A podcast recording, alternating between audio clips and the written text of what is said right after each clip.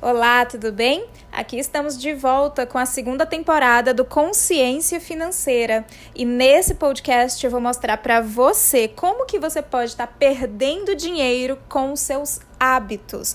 Fica aqui comigo que eu vou te mostrar pelo menos você identificar esses teus ralos por onde o teu dinheiro pode estar tá indo embora. Fica aqui comigo.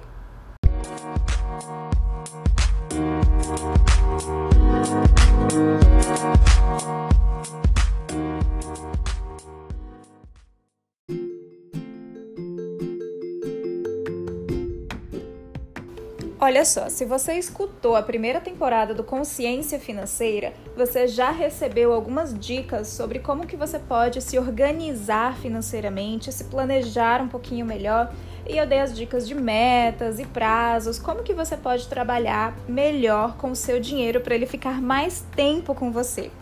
Só que no final da primeira temporada a gente falou um pouquinho sobre os hábitos e é exatamente nesse ponto que a gente vai focar essa segunda temporada. Eu vou mostrar para você quais são os hábitos que você pode ter na sua vida que hoje estão te fazendo perder dinheiro.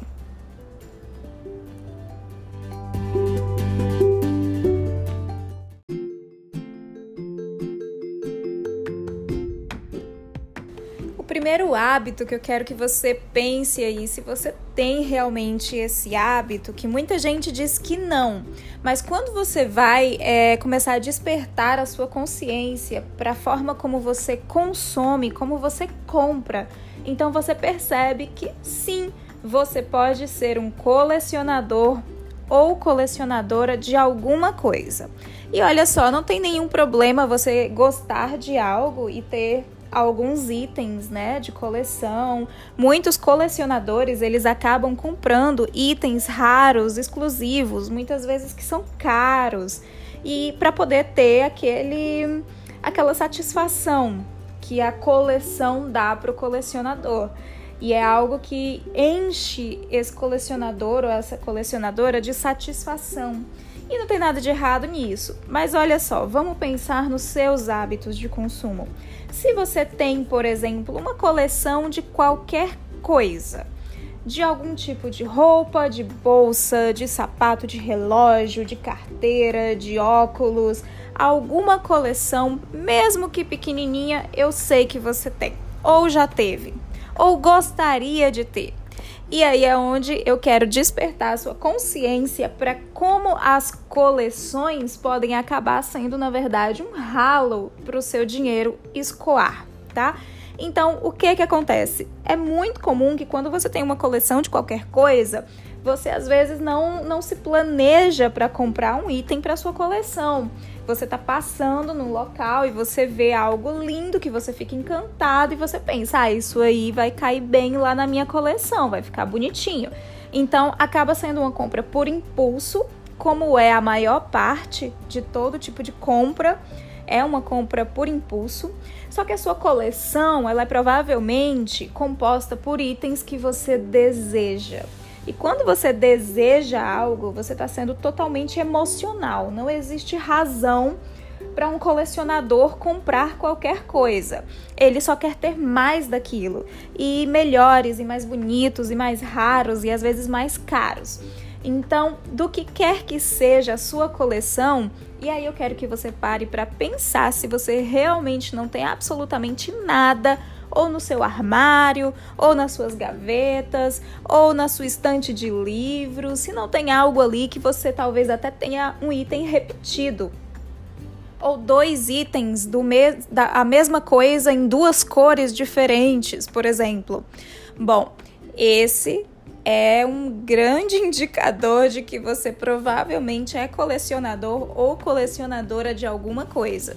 E esse hábito, não exatamente o de colecionar, mas o impulso que às vezes você tem de ir lá e comprar uma coisa sem ter planejado, isso pode te roubar dinheiro. A sua coleçãozinha pode ser, na verdade, um ralo por onde o seu dinheiro escoa todos os dias, tá? Então, porque não existe é, tempo ruim para colecionador. Ele pode estar tá endividado, mas quando aparecer uma coisa que ele ama, ele larga tudo, ele se endivida e vai lá e compra aquele item que ele quer.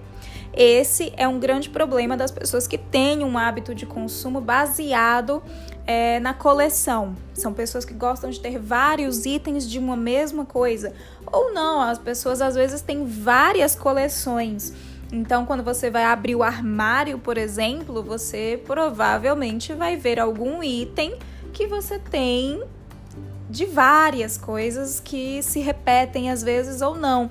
Então, por exemplo, é, uma roupa para trabalhar.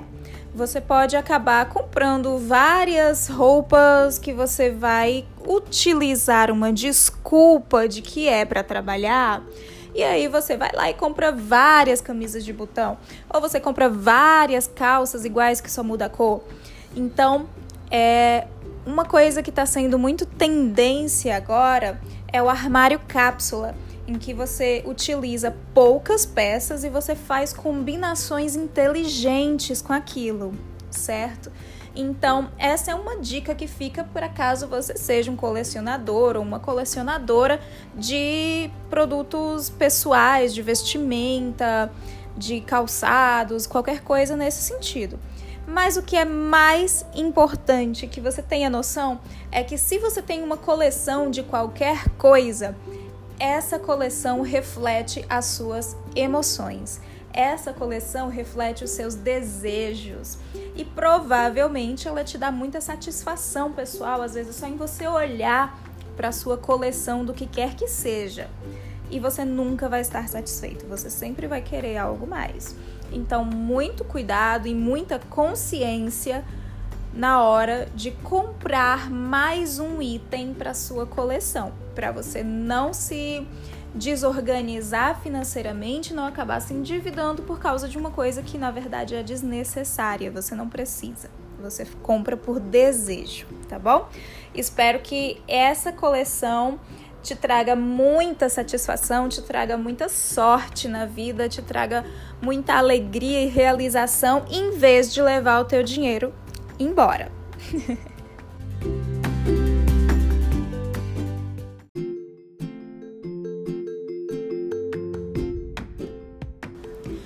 Vamos direto ao ponto. Você tem um carro? Se você tem um carro, eu preciso te dizer, você tem um baita passivo financeiro. É uma despesa, é assim que a gente chama. Então, um carro, por mais novo que ele seja, ele te demanda dinheiro que você precisa gastar para mantê-lo bem, para mantê-lo em segurança e para mantê-lo funcionando, obviamente. Então, um carro, ele pode ser um grande ralo por onde o seu dinheiro escoa. Em que sentido? Imaginemos que o seu carro que você que você tem aí, ele seja um bom carro, um carro novo. E aí, quais são as despesas que você vai ter? A gente vai ter algumas despesas mínimas para esse carro. Então, você provavelmente vai gastar com combustível, que é algo que não está sob o seu domínio, sob o seu controle, você não consegue controlar, por exemplo, o valor do combustível. Então, essa despesa que você tem com o combustível, é possível que você tenha até dificuldade de controlar esse valor que você gasta. E até mesmo quando você reduz o uso do seu carro, você ainda fica suscetível, vulnerável à mudança de preços na gasolina, por exemplo. Então, essa é uma das coisas que podem estar te roubando dinheiro caso você tenha esse passivo financeiro que é um carro, essa despesa. E aí a questão é que o carro ele não é uma despesa, são várias despesas numa coisa só. Então você provavelmente teve que pagar um emplacamento, se é um carro novo, você tem que pagar um IPVA todos os anos, fora todo o cuidado de manutenção que você deve ter com esse carro, revisões. E quando você vai é, deixar o seu carro em algum lugar, você se preocupa de deixar esse carro no local seguro? Provavelmente sim. Então é bastante provável que você já tenha gasto aí algum dinheiro com estacionamento para você deixar o seu carro em segurança em algum local. Então essa é mais uma despesa que vai atrelada ao seu carrinho maravilhoso que você ama.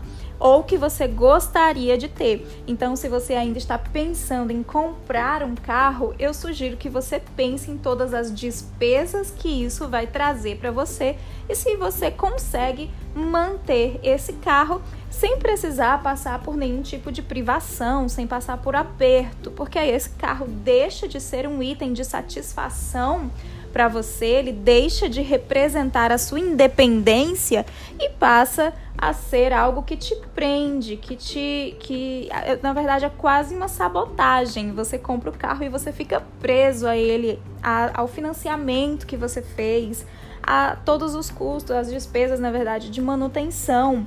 Então, é, isso é algo a se pensar aqui na sua, no seu processo de consciência financeira. Se você não tem um carro ou pretende ter, ou já tem ou já teve, você provavelmente vai se deparar com alguma dessas questões que eu falei para você. De uma forma geral, é sempre uma escolha sua. Você que sabe o quanto as suas finanças estão bem para você conseguir adquirir um passivo financeiro que é o carro.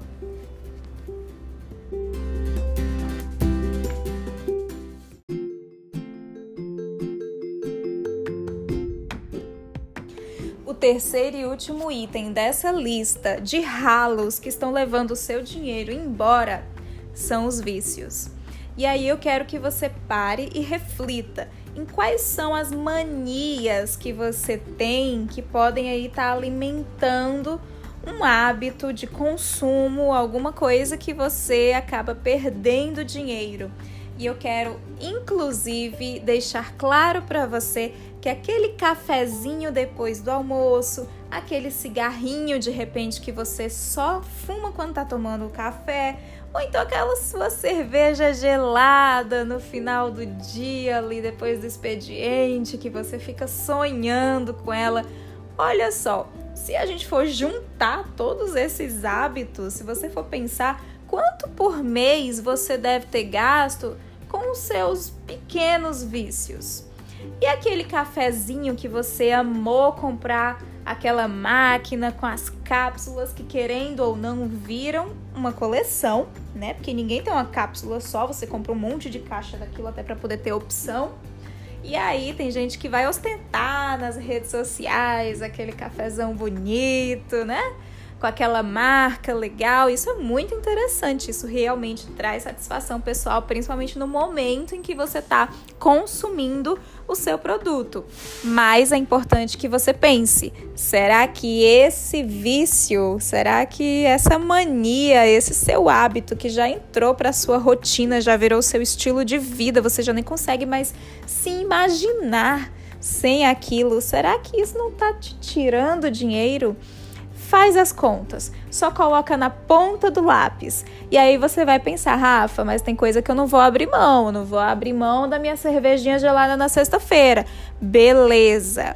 Você não precisa abrir mão de absolutamente nada na sua vida. A única coisa que você precisa fazer é estar atento ou atenta, desperto ou desperta para essas questões, para esses ralos por onde o seu dinheiro pode estar aí indo embora da sua vida, ok?